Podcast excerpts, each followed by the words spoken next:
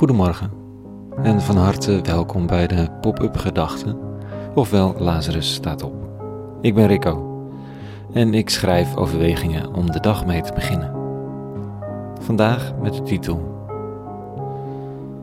Ach hemel, het is jaloezie. Pop-up Gedachten woensdag 14 april 2021.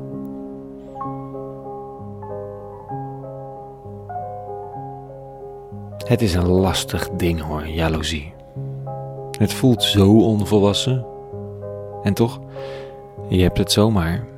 De kleine, soms lichte steek van jaloezie als een ander succesvoller, geslaagder, knapper of wat dan ook is. Kan nog verrekte pijn doen, zo'n steek trouwens. Maar te trots om toe te geven natuurlijk. Ze moesten eens weten. De harde jaloezie die ontstaat als zoiets blijft rotten, of als het je relatie inkruipt. Dan kan het gaan gisten en schuren en pijn doen. Er hoort onmacht bij jaloezie, ongelijkwaardigheid, het gevoel dat je niets kan doen en dat het toch niet eerlijk is. Of als het gewoon wel eerlijk is, dan is het vooral zeer ongewenst. Er huist, er huist natuurlijk een verlangen onder jaloezie. Ik lees vanochtend de teksten en vind het op een bepaalde manier ook bijna verteterend. De mannen, de heren zijn gewoon jaloers.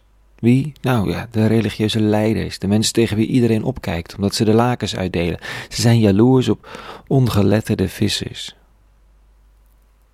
Dit staat er. Handelingen. In die dagen werden de hoge priester en heel zijn aanhang, die de partij der Sadduceeën vormden, met hevige afgunst vervuld. Ze grepen de apostelen, volgelingen van Jezus van Nazareth, en zetten hen in de stadsgevangenis. Ja, als grote mensen kinderachtig gaan doen, dan kan het heel gevaarlijk worden. Zo'n stadsgevangenis is geen pretje en dit gaat van kwaad tot erger, tot en met de doodstraf uiteindelijk. Maar in al dat tumult staat hier dan het woordje afgunst, jaloezie. En dat verzacht toch de ellende een beetje. Het maakt van harde verwijten iets, iets klagerigs, iets om ook een beetje medelijden mee te hebben. De leiders die zien hoe dat volk wegloopt met deze ongeletterde vissers, die, die vissers die begeesterd als ze zijn de meest wonderlijke handelingen uitvoeren. Er worden gewoon mensen erin genezen, zo zeggen de verhalen. En ja, de luisteraars nemen gretig al die hoopvolle woorden tot zich van die lui. Sta je daar dan toch een beetje als erudiet geletterd geleerd doorkneed wetsgeleerden. En dan moet je grommend erkennen dat zij meer impact hebben dan jij. Er huist altijd verlangen onder jaloezie. En dat verlangen in zichzelf kan heel mooi zijn. Er is geen wet tegen verlangen.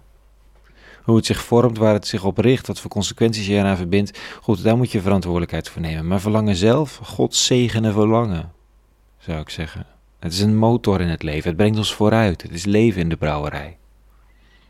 Deze mannen zouden het liefst deze impact hebben. Dat is jaloezie naar macht, of, of misschien wel iets dieper. Dat de religieuze leiders liefst op zo'n hoopvolle manier, zo inhoudelijk, zo levengevend leiding zouden geven aan het volk.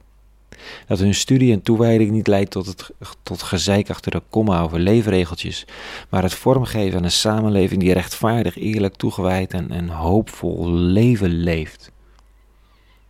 Dat verlangen onder die jaloezie is niet meer kinderlijk. Dat verlangen is niet meer de machtsbehoefte. Dat heeft alles te maken met de roeping die deze leiders ongetwijfeld hebben in het leven.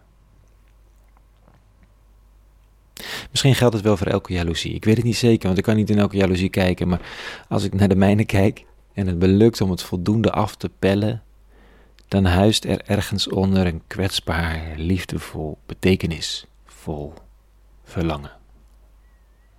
En als ik daar dan weer ben, is het lelijke verdwenen, het kinderlijke, wraakzuchtige, verongelijkte. En ook het gevoel van onmacht, want met die liefdevolle, kwetsbare kern, daar kun je mee werken. Dat kun je uitspreken zonder dat je uithaalt naar anderen die dan de schuld zouden zijn dat jij je zo lullig, klein, achtergesteld of wat dan ook voelt. Dan gaat het gewoon weer over verlangen en hoop. Ook in de relatie. Verlangen naar heelheid, naar, naar betekenis, naar onafhankelijkheid, rust, toewijding, of wat dan ook. En dan rustig kijken hoe dat kan groeien en hoe je daarin beide je stappen kunt zetten. De religieuze leiders waren domweg jaloers. Het kan afzichtelijke gevolgen hebben, jaloezie. Maar eronder huist soms zomaar een prachtig, kwetsbaar, hoopvol verlangen. Tot zover vanochtend. Een hele goede woensdag gewenst. Morgen weer een nieuwe pop-up gedachte en voor nu vrede gewenst. Van binnen en van buiten. En alle goeds.